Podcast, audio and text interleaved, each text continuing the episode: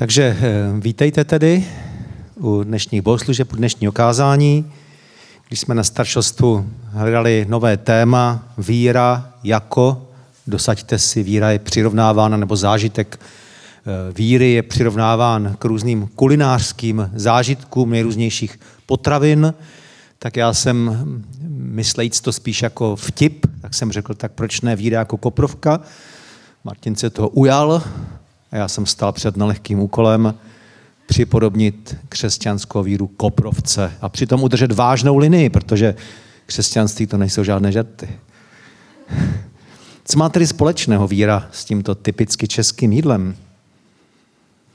Na první pohled bych řekl, že obojí má zaryté odpůrce, stejně jako skalní příznivce. Koprovka totiž, stejně jako evangelium, lidi rozděluje. Rozděluje tvrdě a nemilosrdně. Koprovka stejně jako evangelium dělí rodiny. Syna proti otci, matku proti dceři. Buď ji budeš milovat, nebo ji pohrdneš. Tak to prostě je. Už je to hodně let zpátky, tak jsem četl rozhovor s jakousi celebritou, nevím už ani, kdo to byl, nějaká zpěvačka, herečka, nevím, a ta osoba řekla, no, nezlobte se, ale jestli si zvete hosty domů, tak na koprovku je určitě nepozvete.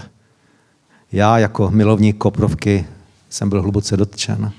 Jo, ale určitým zadosti učení mě bylo až takovou škodlivou radostí, když zanedlouho na to nás naši přátelé pozvali na návštěvu k ním. Oběd nedělní byla koprovka, tak jsem byl rád. Ale pojďme se teď podívat na tu celou věc trošku seriózněji a možná budete překvapeni. Má víra nějakou chuť? Měla by mít chuť? Jednoznačně ano. To je také moje hlavní myšlenka. Jo? Víra má chuť, pokud ne, tak vraťme víře chuť. Víra má mít chuť a to ne obrazně, ale doslova, jak za chvíli uvidíme. Zkusme přemýšlet nad tím, co je to církev. Podívejme se na boží lid, staré i nové smlouvy a uvidíme jeden jednoduchý rys, ale zásadní a podstatný, totiž, že víra vždycky byla něčím společenským. Jak ve starém zákoně, tak Izrael byl společenství, tak v novém zákoně Kristova církev je společenstvím. Není to nic individuálního. Jo? Jsou možná na světě nějaké věroučné systémy, kdy si člověk může věřit sám a s nikým to nějak nezdílet a nikde se nescházet, ale biblická víra vždycky byla chápána tak, že se vyjadřuje ve společenství a člověk tu víru sdílí v okruhu nějakých prostě svých souvěrců. Tak to bylo. A vždycky v tom společenství součástí víry bylo i společné jídlo. A to nejenom z nutnosti, že lidé měli hlad, tak se najedli, ale jídlo přímo jako součást víry.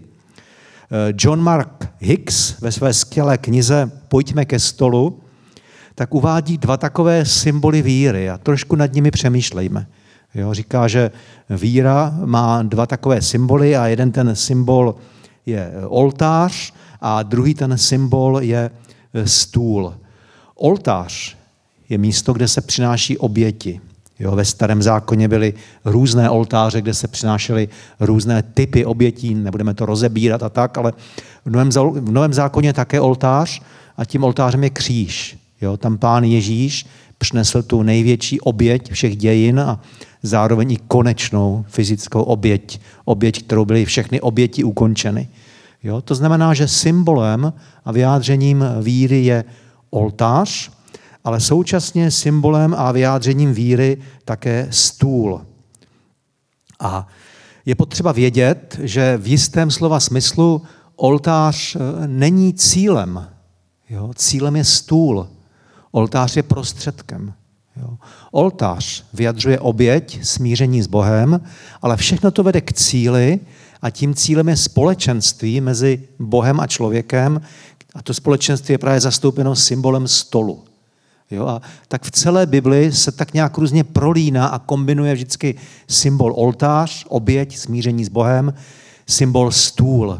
Výsledek toho smíření, Bůh a jeho lid jsou spolu.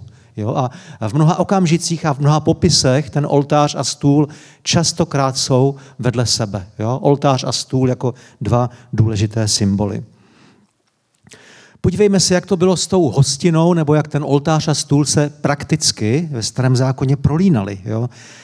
Můžeme to vidět nejenom ve vztahu s Bohem a člověkem, ale ono to vychází už z těch běžných mezilidských vztahů. Například dvě strany, když spolu uzavřeli nějakou smlouvu a tu smlouvu mysleli vážně, tak byla přinesena oběť za prvé a za druhé ti lidé spolu pojedli.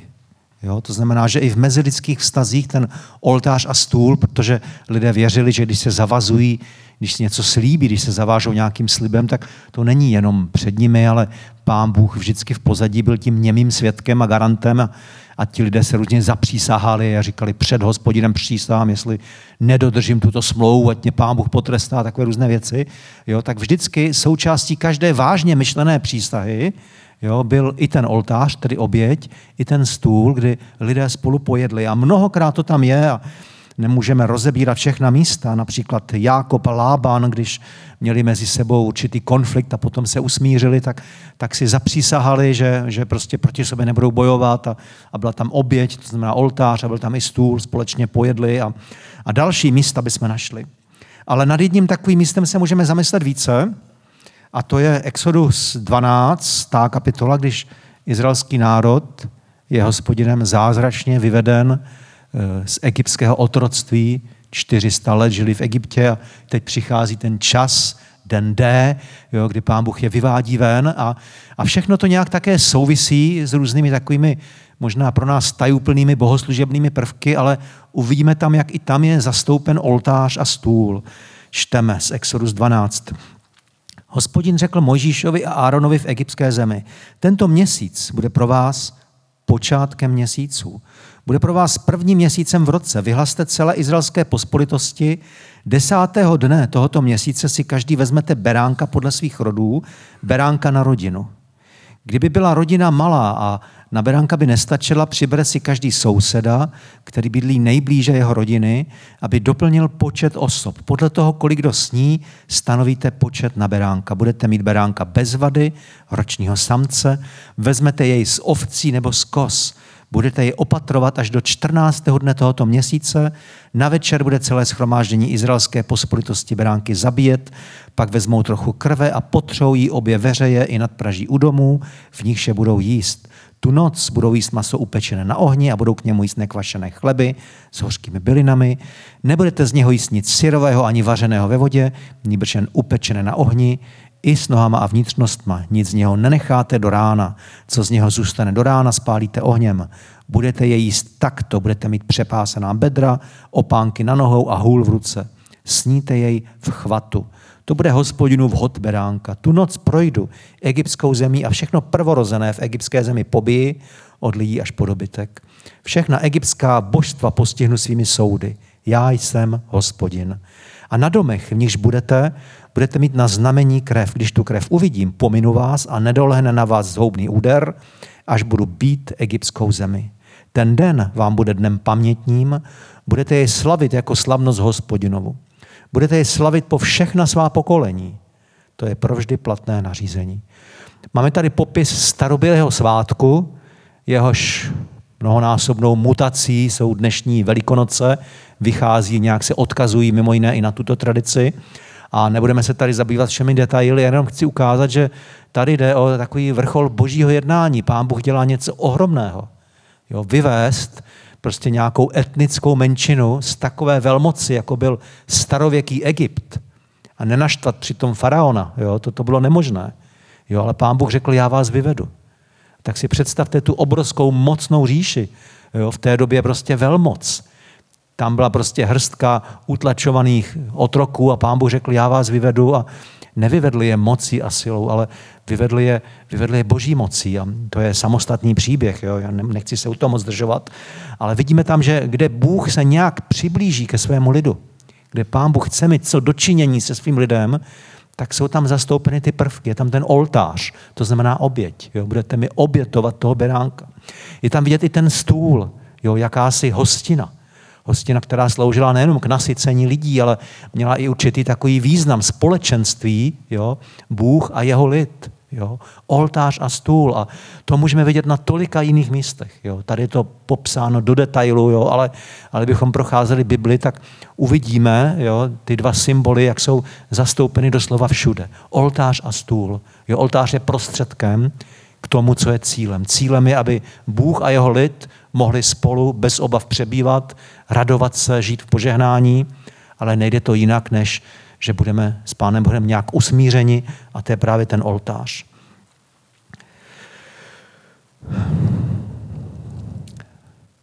Možná ještě jeden příběh, jo, Exodus 24:7, to je také velice důležitý okamžik, kdy vlastně vzniká izraelský stát pod horou Sinai. Jo, poté několik měsíců nebo týdnů poté, co vyšli z Egypta, tak stojí před horou Sinai a Mojžíš tam vlastně přináší to 10 lidu a odehrává se tam následující děj.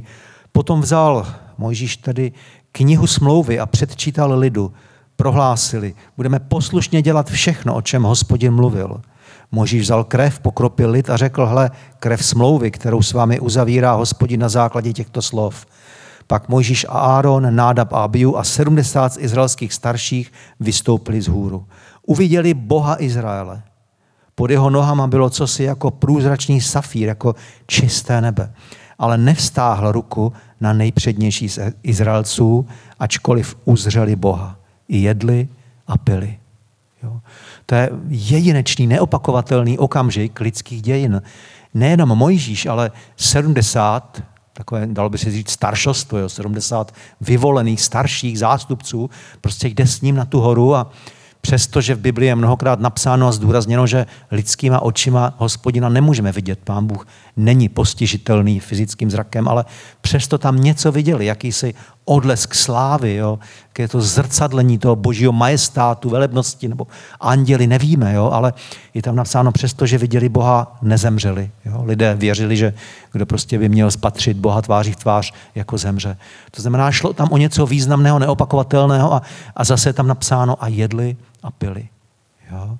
A to je něco opravdu, kdybychom měli čas a procházeli jsme všechna místa Starého zákona, všude, kde Bůh dělal něco důležitého, tak vždycky je tam oltář, to znamená oběť, smíření, kde člověk vyjadřuje, Hospodine, já nemůžu k tobě přijít jen tak, jsem příliš špatný, je na mě příliš zlého, jo, proto přijmi oběť, jo, zástupně za moje hříchy, oltář.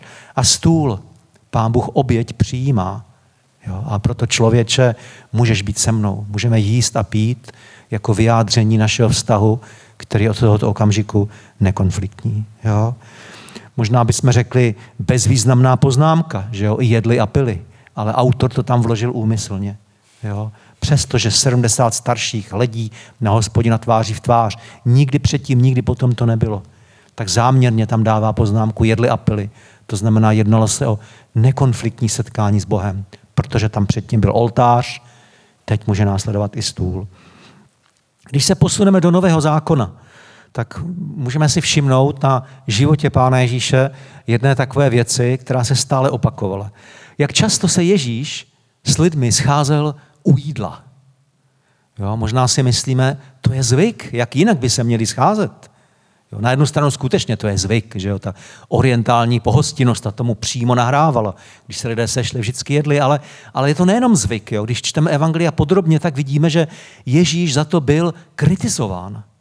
Kdyby to byl jenom zvyk, tak by ho nekritizovali, dělal by něco, co je obvyklé, ale přestože to byl zvyk, tak on porušoval konvence a šel ještě dál, jo, jedl až příliš, jo, jak si lidé mysleli, to se na proroka nesluší a hlavně si vybíral společnost, kterou by správný prorok si nikdy nevybral. Jo. Žrout pijan vína, mu říkali, setkává se s prostitutkama, celníkama, zlodějema. Jo, ale Ježíš to dělal záměrně, protože jeho setkávání u jídla byly předobrazem mesiášské hostiny. Židé věřili, že až přijde mesiáš, bude to jedna velká hostina. A proto Pán Ježíš, když se scházel s lidmi, on jako mesiáš, jo, tak vlastně často volil kontext společného jídla, kde panovala radost, jo, a někteří tím byli pohoršeni, dokonce i učedníci Jana Křtitele, které měl na své straně, že jo, to ti měli všichni kopat prostě za stejné mužstvo, ale i ti učedníci tomu nerozuměli, jednou přišli za Ježíšem a říkali mu, pane, tak my se pořád tady postíme, zatímco ty tady jíš, mohl bys nám to prosím nějak vysvětlit, jo? A A Ježíš jako říká, že přirovnává svoji misi, svoje působení, přirovnává ke svatbě. Říká, když je svatba, co pak se můžeme postit? Jo? A tím vlastně pozdvihl ten svůj příchod na svět jako na takovou úroveň, jako kdyby chtěl říct, teď se odehrává něco jedinečného. Bůh a lid jsou spolu. A vyjadřuje to právě tím jídlem. Jo? Bůh a lid v kontextu skvělého jídla. Jo? A tady vidíme, že to je věc, která je hluboce teologická. Není to jenom proto, že si řekneme, najíme se, ale má to i svůj teologický výraz. Ježíš také řekl spoustu podobenství, kde jídlo figurovalo. Vzpomeňme si například podobenství o pozvání na hostině, že? A prostě častokrát ten symbol jídla, hostiny v tom Novém zákoně náramně často figuruje. A Pán Ježíš jde ještě dál. Dokonce sám sebe prohlásil za jídlo. A tehdy už skutečně mnoho lidí naštval. Ježíš jim řekl, já jsem chléb života. Kdo přichází ke mně, nebude nikdy hladovět a kdo věří ve mě, nebude nikdy žíznit. Tady je ta souvislost mezi Bohem a pokrmem naprosto zřejmá. Není tady řeč o fyzickém jídle, již to také platí, že? Pán Ježíš na poušti, kam šel prostě s mnoha lidmi a byl večer a prostě lidé neměli s sebou jídlo, tak Pán Ježíš jako dokázal rozmnožit chleby, že se všichni najedli. Jo? Takové příběhy v Bibli jsou, ale tady Ježíš nemluví o fyzickém jídle, ale mluví o duchovním pokrmu a říká, že kromě fyzického hladu ještě existuje duchovní hlad. Jo? Hlad duše, kdy prostě ve svém nitru cítím, že bych něco chtěl, něco měl, něčeho se mi nedostává. A lidé ve světě tento hlad znají a různými způsoby ho utišují. Jo? Někdo hledá prostě naplnění hladu v kultuře a někdo v alkoholu a někdo v nezávazných vztazích a někdo v nějakém svém koníčku. Prostě snaží se člověk nějak prázdno v duši zaplnit, ale Ježíš říká, kdo má hlad, jo, přijď ke mně, já jsem ten chléb života. Jenom on dokáže nasytit člověka tak, aby už nehladověl. A když se od Ježíše posuneme ještě kousek dál k první církvi, tak můžeme vidět, že generace prvních křesťanů se této tradice oltář a stůl nebo hostiny držela a důsledně dodržovala. Šlo tady v první řadě o večeři Páně. Jo, večeře Páně, tam zase figuruje oltář i stůl. Jo, oltář, kdy si připomínáme Ježíšovu oběť, my už nemusíme přinášet nové oběti, tak ten oltář je tam v připomínce. A stůl, jídlo. A je to spojeno v jedno. Jo. Tento chléb je tělo, které se za vás vydává. Jo, to je prostě oltář, ale zároveň teď to společně jíme. Stůl, díky té oběti máme společenství. Stejně i kalich. A je důležité říct, že v té první církvi večeře Páně nebyl malý úlomek chleba a maličký kalíšek vína jako dnes, to církev běžně dělá, ale tehdy šlo o skutečné hostiny. Jo, když se první církev sešla k večeři Páně, tak mimochodem oni každou bohoslužbu nedělní zakončovali opravdu hostinou, velkou hostinou, kdy každý prostě přinesl z domova něco a ti bohatí přinesli více a chudí třeba méně a tak si to rozdělili a měli všichni dostatek a všichni se skvěle najedli a v závěru té hostiny potom vedoucí té křesťanské obce tehdejší ten chléb lámali a podávali kalich a vlastně probíhala ta památka večeře Páně, jaký známe dneska, až na to, že tenkrát to bylo vyvrcholení jako velké skutečné hostiny. Jo, a toho vína, jako nebyl to malý kalíšek, jo, bylo tam víc, jo, dokonce i někteří, jak je napsáno v listu do Korintu, někteří se až opili, jo, což nebylo cílem, jo, ale ukazuje to na to, že to nebyly malé kalíšky, jo, mohli se skutečně napít, jo, a chleba si také mohli vzít, kolik chtěli.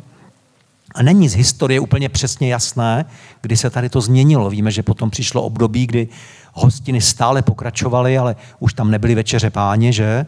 Večeře Páně se oddělovaly a kdy přesně došlo k tomuto zlomu, to úplně přesně nevíme. Ale ta skutečně první generace křesťanů měla hostinu a večeři Páně, oltář a stůl. Takže když tady to nějak shrneme, tady tu část, tak můžeme říct, že první generace křesťanů si předávala víru skrze chuť. Jo. Na ty hostiny byli lidé zváni.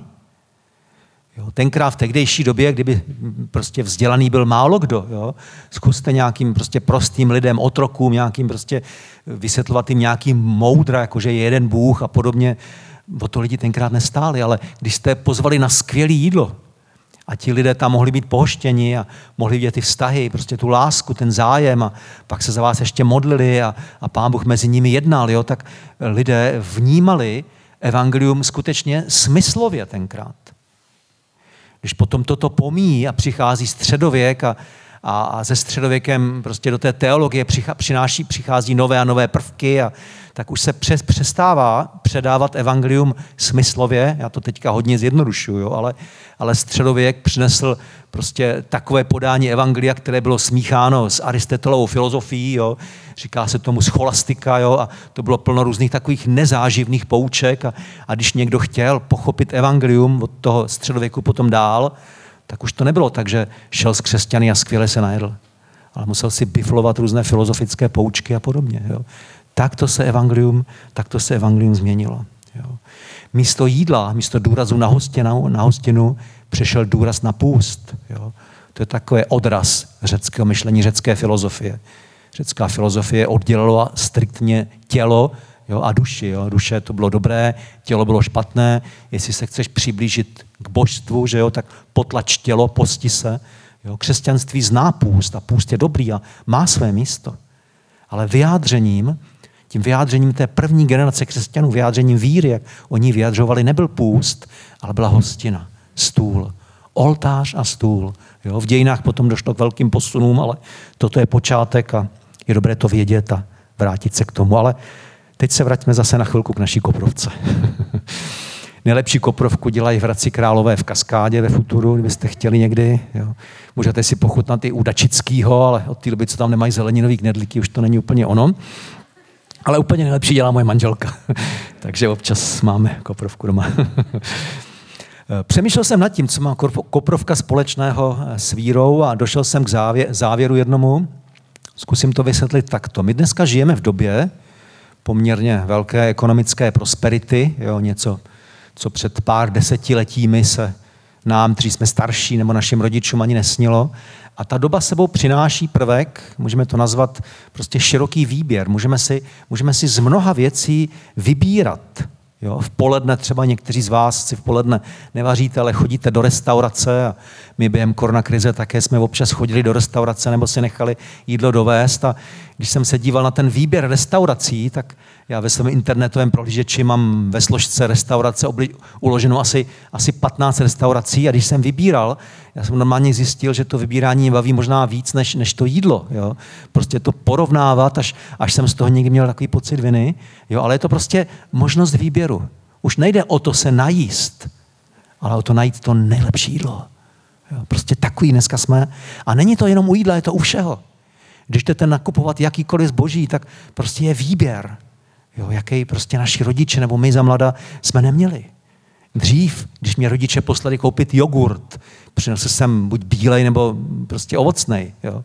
Dneska v supermarketu máte regál jogurtu, spousty.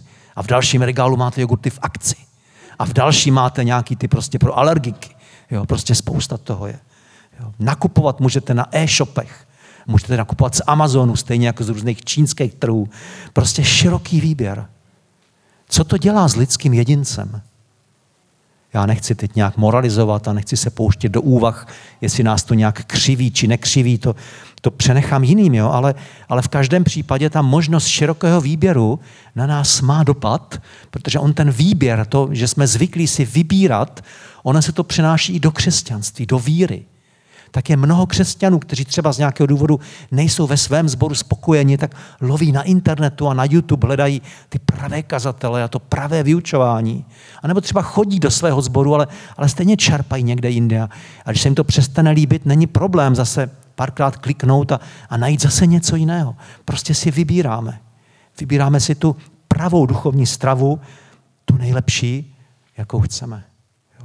A zase chci říct, jo, to samo o sobě neutrální, to nemusí být špatné, a díky Bohu za to, a v dobách koronakrize možná jsme to ocenili, že jo, že jsme si mohli porovnávat, jak v různých sborech prostě mají různé bohoslužby, a mohli jsme navštěvovat různá jiná společenství, ale myslíme na to, že žijeme v době výběru, a jestli nás to někdy tak malinko nerozmazluje, to si musíme hlídat sami. Já myslím, že není špatné se někdy vrátit k té koprovce. Jo. Ať už doslovně, jo, anebo duchovně. I když jsem vybíral z těch restaurací, tak měl jsem dny a přiznám se často, kdy jsem chtěl něco úplně obyčejného. Sekanou bramborovou kaši, rajskou, jo, něco prostě pryč od různých těch specialit, jak se ty restaurace přehání, jo, navzájem. A stejně to je v křesťanství. Jo. Přestože žijeme v době výběru a můžete poslouchat ty nejlepší kazatele z naší země i z celého světa. Jo. Mě tady to vede k závěru, aby jsme uměli ocenit i to, že máme svůj domov, svůj sbor. Možná ve srovnání s těmi úžasnými učiteli a kazateli, které třeba na těch YouTube kanálech sledujeme, možná to není úplně to nejlepší, ale je to domov. A tak navštěvujme a poslouchejme to nejlepší, co ve světě je. Svědomím, že máme také závazný domov, jo, kde třeba nám ta koprovka vždycky nesedne, ale prostě je to domov. Když jsem byl na vojně, tak jsem sledoval různé církve. Měl jsem možnost, ještě jsem nebyl tehdy členem žádné církve, měl jsem možnost církve navštěvovat. A tak jsem poznával, že různé církve mají i různé příchutě. Byl jsem u evangelíků, u metodistů, v církvi bratrské. A tak jsem opravdu poznával ty příchutě a zároveň jsem poznával i to, jak když člověk má duchovní hlad, jo, protože ne vždycky jsem se dostal do sboru, jak mu chutná opravdu všechno. Jo, jednou po dlouhé době jsem se dostal na vycházku, tak jsem běžel do města. Honem jsem chtěl najít nějaký sbor, nějaké shromáždění. Byl tam jenom katolický kostel, slyšel jsem hudbu, nějaká slova, tak jsem tam vběh, byl pohřeb katolický. Jo. Tak jsem se tam zařadil úplně dozadu, lidi se ohlíželi, cože to mají za příbuznýho, o kterým nikdy nevěděli. Jo.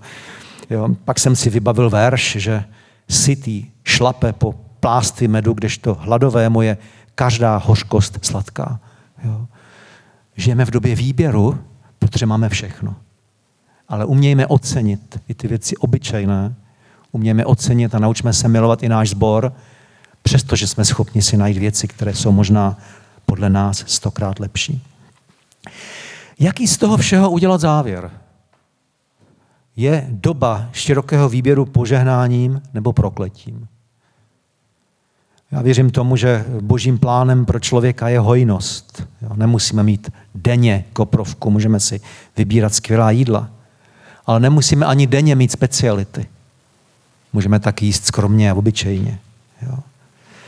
Jedna věc, na kterou bychom ale vždycky měli pamatovat, a říkám to v souvislosti s tou dobou výběru, kdy se bavíme o jídlech, kdy se bavíme o věcech, kdy se bavíme o církvích, o sborech, kdy se bavíme o úžasných učitelích, trendech, kázatelích, knihách, já nevím o čem všem.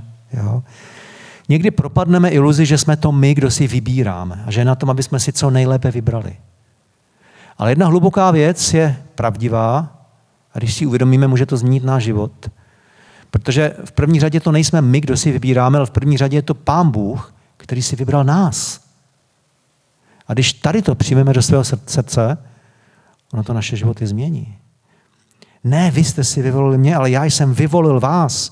A ustanovil jsem vás, abyste šli a nesli ovoce a vaše ovoce, aby zůstalo. Jo. Já jsem byl hříšník.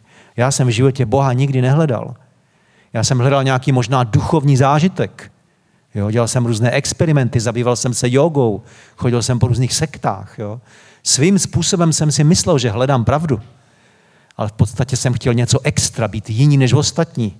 Možná v tom byl kus takový pýchy, já nevím čeho všeho. Ale byl to Pán Bůh, kdo se nade mnou slitoval a dal se mi poznat, přestože se mi tenkrát tak moc nechtělo. Bůh vybírá nás. A tak žijeme v hojnosti. Mějme dostatek všeho. Brouzdejme na internetu. Jsme ty nejlepší jídla, jaký můžeme. Ale dělejme to s vědomím, že my jsme ti vybraní. Jo. Ve starém zákoně Izrael měl jedno takové zvláštní přikázání, které je málo známé a také málo dodržované. Za to, že jsi měl hojnost všeho, ale nesloužil si Hospodinu svému Bohu s radostí až věčným srdcem, budeš otročit svým nepřátelům, které na tebe pošle Hospodin v hladu a žízni, nahotě a nedostatku všeho. On vloží na tvou šíji železné jho, dokud tě nevyhladí. Tím jediným očekáváním, které Pán Bůh má od člověka v době hojnosti a v době výběru, je vděčnost. A kdybych měl nějak shrnout, co mě učí koprovka, jo, tak nemusíme být všichni milovníci koprovky. Dokonce, abys byl spasený, vůbec nemusíš mít rád To vám spadl kámen ze srdce, co? Jo?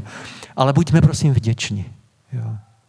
Božím plánem pro člověka není, aby jsme se jenom stále postili a žili ten prostě omezený, sešněrovaný, skromný život. My si můžeme občas dopřát, ale čiňme to skutečně všechno s vděčností. S vděčností a svědomím, že Bůh vybírá nás. My jsme jemu vděční, že on nás vyvolil. A nepropadněme pocitu, že prostě před námi široký trh a je jenom na nás, co nejlepšího si vybereme. Tak vraťme víře chuť. Vraťme víře chuť vděčnosti a buďme vděčným lidem. Amen.